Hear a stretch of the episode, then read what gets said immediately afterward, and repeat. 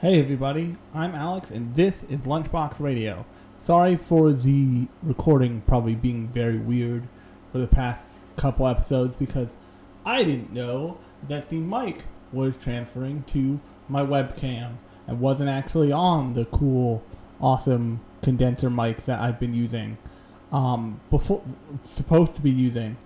But um, before we get started, I just wanted to thank everybody who's listened to the um, Expand Your Horizon um, Sunday edition and also the Baki Hanma Sunday edition. The Baki Hanma Sunday edition is a little bit more what I want to do with this main podcast. I want to keep it a little bit tight, a lot tighter, a little a little shorter, and just generally less me zoning out in audio form about anime because I think that you guys probably want more um,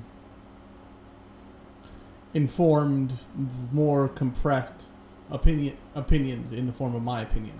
On that note, we're going to talk about um, a show that I certainly have opinions about, and that is a little show called Soul Eater.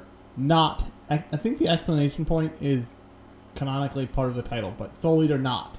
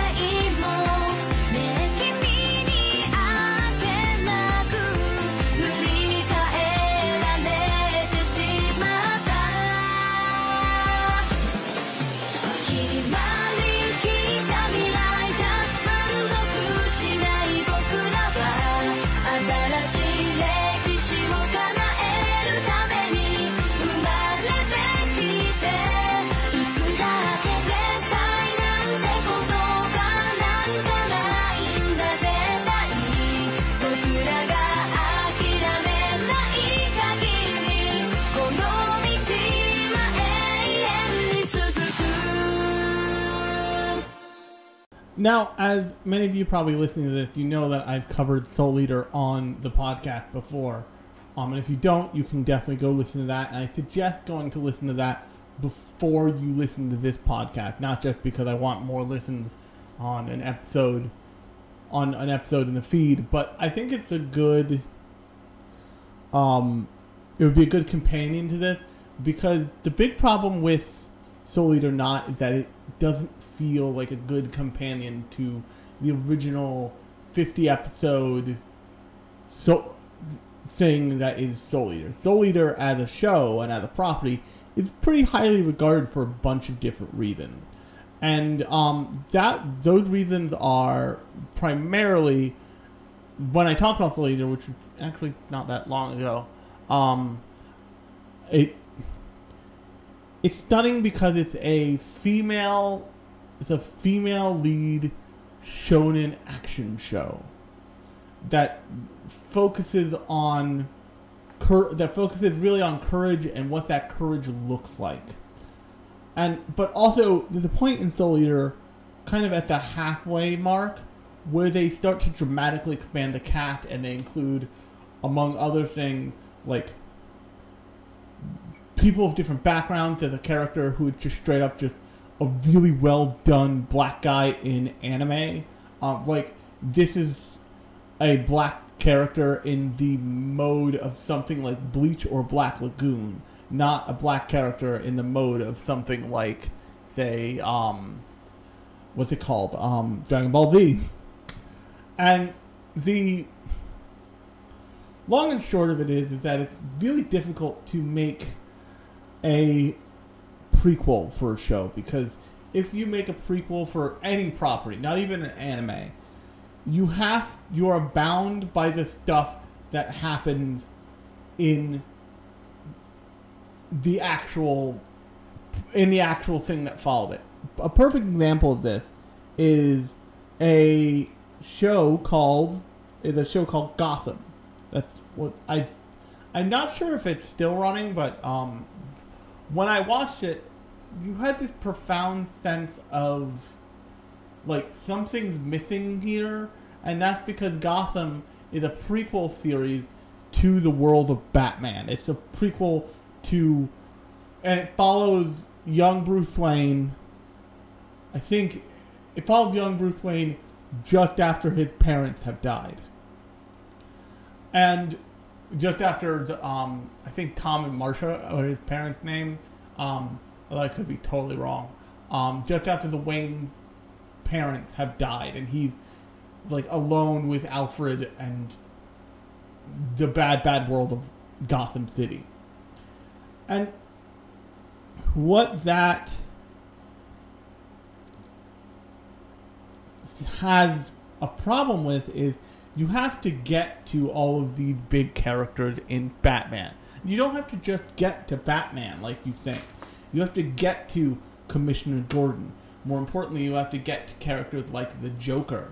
And if you watch the first season of that, they set up these characters who will become the like the big bad characters of the Joker, the Penguin, all this other all these other big bad guys in the um, Batman and also greater DC Rogues Gallery.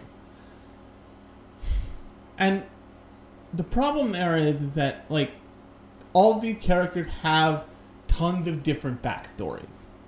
Like there are version there are versions of I believe there are versions of the Joker storyline that don't include him being dunked in acid, but do are nonetheless like considered to be origin stories for the Joker. Um, there is an origin movie for Catwoman that featured Halle Berry and is notoriously bad. But my point is that when you make a sequel show for a big property, for any property, you are bound by that pro- what has happened in that property in the future. And there are two ways you can go with sequels. You can either do a kind of in the world of situation, or you can do a these are these characters before you before you met them originally, and this is their lives leading up to this first scene of um, Soul Eater. Only the problem with Soul Eater not is they they try to have it both ways.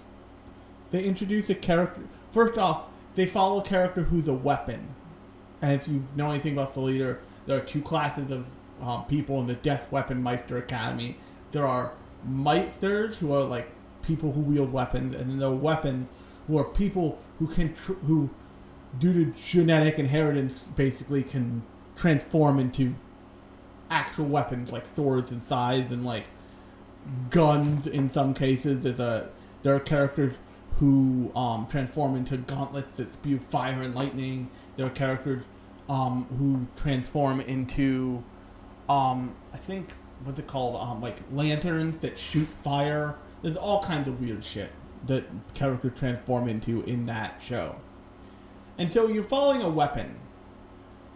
And the first thing is that they start to introduce elements that they didn't play with in the original Soul Eater. So in the original Soul Eater, they make this big deal of like Maka having an absentee mother that she cared for and she loved, and her mother keeps sending her postcard. But at the end of the day, she's an absentee fucking mother, and but Maka also has a father who is hilariously a weapon, and he is just a just a cheating sack of shit, but is trying very earnestly to care for his daughter who is just livid with him because they very recently divorced.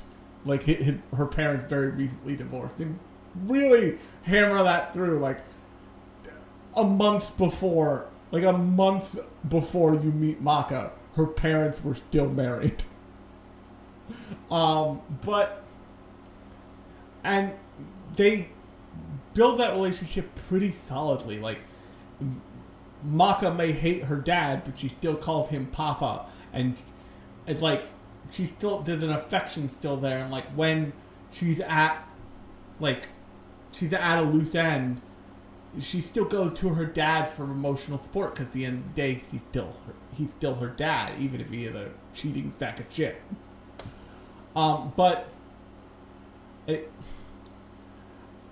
in this show, they you meet the main character's parents for uh, for a brief moment, um, and it's just enough time for them to send her off to the Death Weapon Meister Academy because the thing that she realizes is one day she's like walking around the house and her foot just transforms into like the end of a halberd and she falls over. And her mom's like oh you're a weapon person. We should send you to that special place that the world sends kids like you to learn how to control your transformation so you don't just like lose it in the middle of like walking down the street one day just like transform into a god knows what and sit there for an hour. Because that's not great. And the so that's that's your way in. And then you meet two other characters. And the two other characters are Meisters, and two other characters are this girl from a very high falutin, high society family in this world, and a character who's just a forgetful dumbass. And the other thing I want to bring up here is one of the core things about um the original Soul Eater that I really liked is that all the all the teams, almost all, most of the teams, with the exception of Ox and I forget who his partner is, are male female teams. Only the way it's treated is not like it's a romantic thing. It's not like um, what's that show where they butt pilot um that everybody thought was going to be good and no and that the show was zero two in it um that show the partnership is meant to be like marriage and it's meant to be creepy and it's meant to be overtly sexual in the text of the show. And they make a point of that by like two female pilots cannot pilot together because that would throw off the energy or some homophobic bullshit. Which they like call out in the show like no no like that that's homophobic. And the, those two characters end up getting married at some point in the show. Um but the it's this show is about like in some ways um cross gender uh, the original soul eater is about cross gender um friendship and how that friendship can be real and meaningful and like not awkward and not filled with tension. And as somebody who has lost a female friend i love that because there are so many people who in the year of our satan 2021 will still tell you no men and women cannot be friends which is insane and horseshit i want to be clear. But the other thing but the thing about this show, this show is a Yuri slice of life comedy almost. It is not about the like exemplar of courage and all this stuff in or at least as far as I got, which I'll get to why in a second. It's so it's totally shifts genres, which is fine. It totally shifts the way it treats the core relationship of the show and the core relationships between Weapon and Meister. It gets really creepy from like a from a like male female angle because in the first episode in like the first or second episode when par- people are partnering up, like the main character gets accosted by this dude who's just a skeevo, who's like, hey, hey, hey, hey, hey, you want to partner with me, babe? You, might be flat chested, but I, but, but I'll take care of you. And it's just creepy. And like they have all these like weird, awkward, quite frankly bad teen romance angles to this show that you just don't care about. And like we're there for adult characters in the um in the original Soul Eater. Like if you wanted romance in your show in that show, there was romance to be had in the Soul Eater show. It wasn't always like on the side of the good guys. In fact, never was. But like Doctor Stein and Medusa, um, Arachne and and um, Ashura, like those were the romantic demonstrations of romantic um, relationships in that show. But also you had, um, I think, I forget the um, Hammer lady's name, um, and Doctor Stein are also another like version of like a coupling out of that show, and that stuff was there, but was treated with a lot more gravitas and a lot less like wishy-washy teen, bad teen drama movie, um, and all this is to say, I didn't end up watching this entire show. I actually like kind of dropped out of it and watched almost all of Succession because Succession starts literally the fr- tomorrow at the time of this recording. Um, and I love that show, but um, doesn't make me feel good to watch it. But I love that show, and the reason for that is, is that it doesn't a it it contradicts the main property a lot, and b it takes turns it doesn't it treats character it treats these big characters like it doesn't care. So a big problem with um Boruto, the Boruto Naruto Next Generations, is that last part of the title of that show. Naruto Next Generations. They have this whole show about the next generation, the, the children of the cast of Naruto. And largely, like, as a person watching that, I don't really care about Boruto that much. He seems like a spoiled, but, but like a spoiled asshole who needs to be dragged through the world and shown, like, you can't be this way, dude.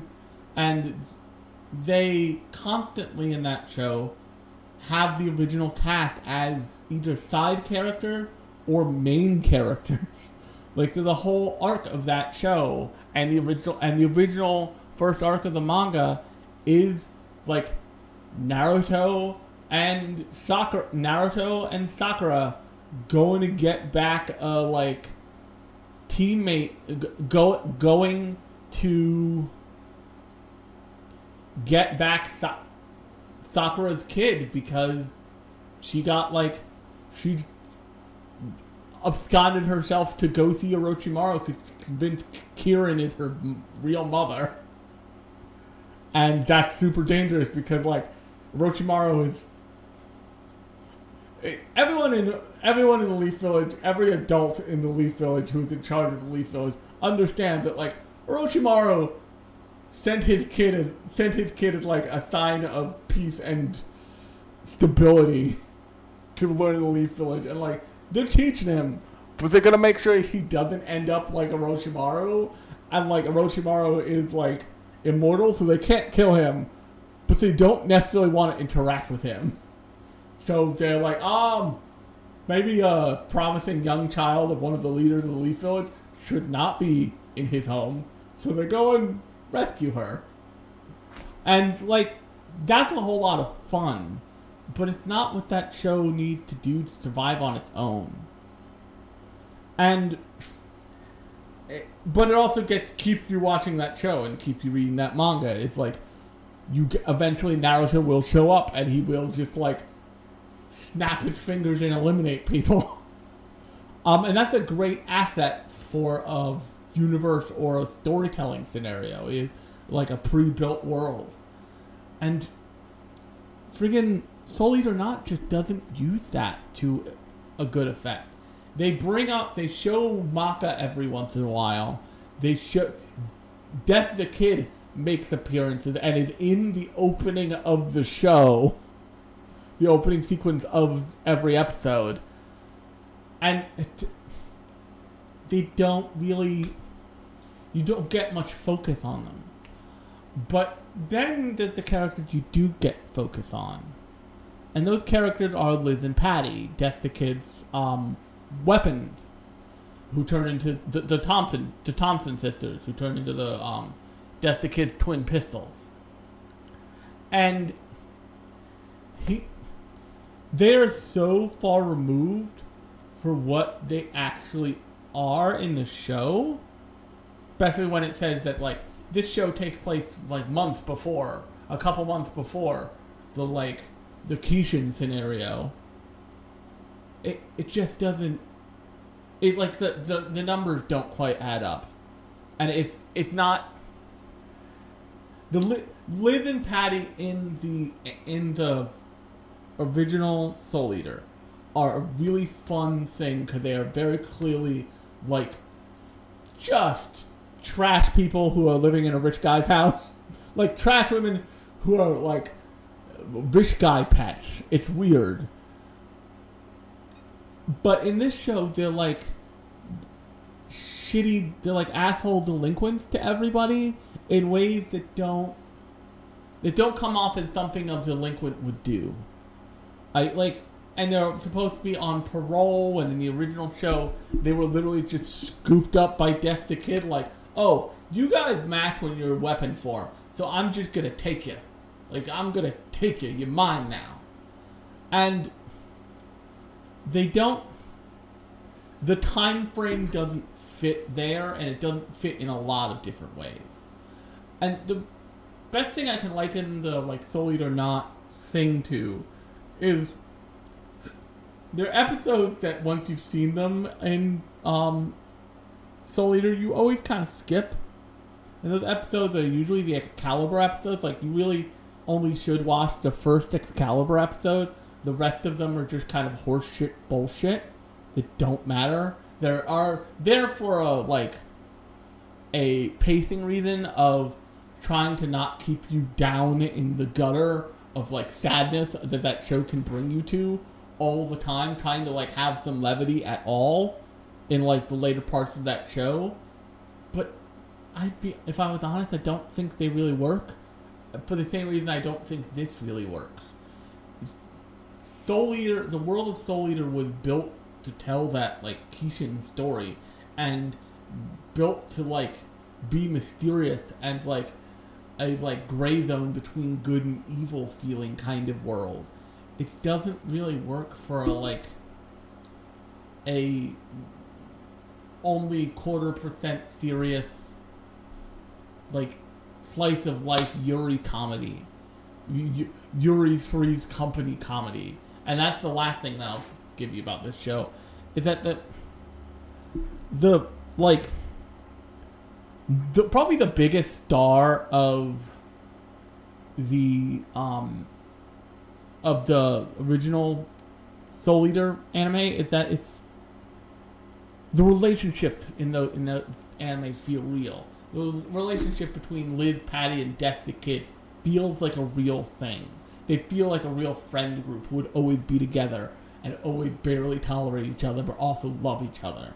That's the same is true of Maka and Soul. The same is true of Tsubaki and Black Star. And like when they're all together, they all feel like a friend group. Is that part of what makes the um, Crona stuff in that in the later parts of that show work so well? Because they all like as a group are like, oh, this kid has had a bad fucking time. Let's just let's like be this kid's champions.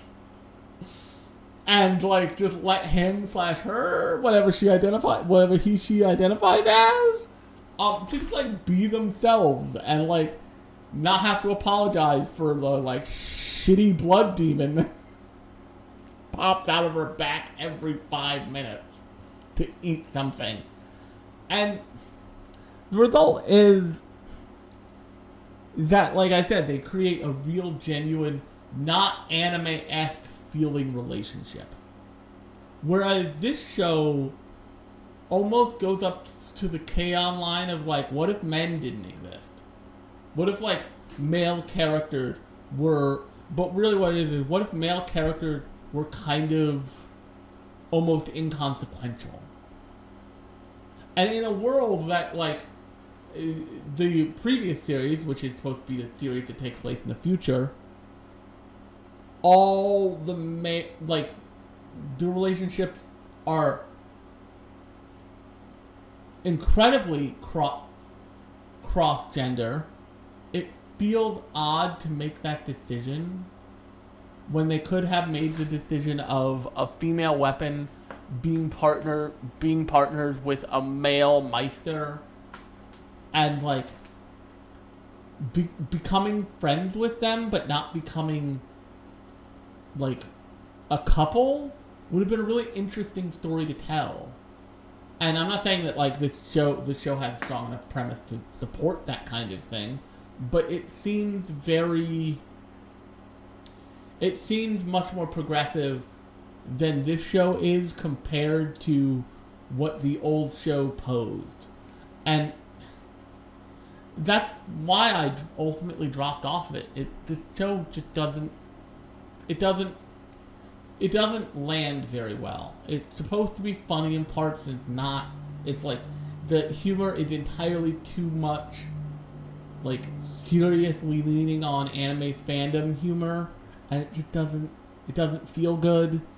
The the character archetypes do not feel like real people. They don't feel like but they don't feel like good archetypes either. Like if, if you look at the characters from the original Soul Eater, um, they feel real. You know, like Death the Kid is an OCD whack job who exists in the world. Kid is the kind of person who has to turn the doorknob to the left 45 times before he leaves the house. Maka is a little girl whose parents went through a divorce, so she's all emotionally just fucked. And the only one who seems to be able to like level the playing field with her is her best friend from God for God knows how long, who she is like attached at the hip to. But if you ever ask them like, "Are you guys dating?" They're like, "Oh, fuck you." both at the same time, and they're both totally serious and not insulting each other. And then like Tsubaki and Blackstar are just codependent weirdos, and it's beautiful. And like you know, you know a friend, two friends who are codependent weirdos. It's a thing that happens. Um, many of my relationships are like that. Fuck. And just like the relationships of this show are so feel so surface level. They feel so unearned and like shallow that it just like the, the rest of the show doesn't have legs because that's what the show's built around. And it doesn't make you want to watch it. It makes you want it I have a and this is where I'll end it. I have a um I have a principle that I apply to most TV. Um, it has to earn me. It has to keep my attention. I'm not going to force my attention on something that does not attempt to keep it. And oftentimes, stuff just doesn't keep my attention. Like I'm not grabbed by a thing. Sometimes I'll watch stuff regardless of that, but oftentimes, like if something doesn't force me to pay attention to it, at the very least, I don't I don't usually finish it. Like uh, lots of times, I, that will happen early in a show, and I'll like drop it, and then I'll give it another try. I'll make it through that first episode, and then I'll be in it, and I'll be easily persuaded in the whole nine. But I made it halfway through this twelve episode series, and it just didn't it's like I didn't care. You know, Liz and Patty don't seem like they're growing. They seem like they're assholes who are barely moving forward. You know, Death the Kid, why is he there? And also, he's incredibly mean to them. Um, the main characters, the triple, the triad of main characters, uh, they're just three stereotypes going through the world. Um, the like presence, although I greatly appreciate the redesign of Black Star and Tsubaki, the like the presence of all the main cast of most of the main cast of the original show. It's like ineffectual. It, it just doesn't.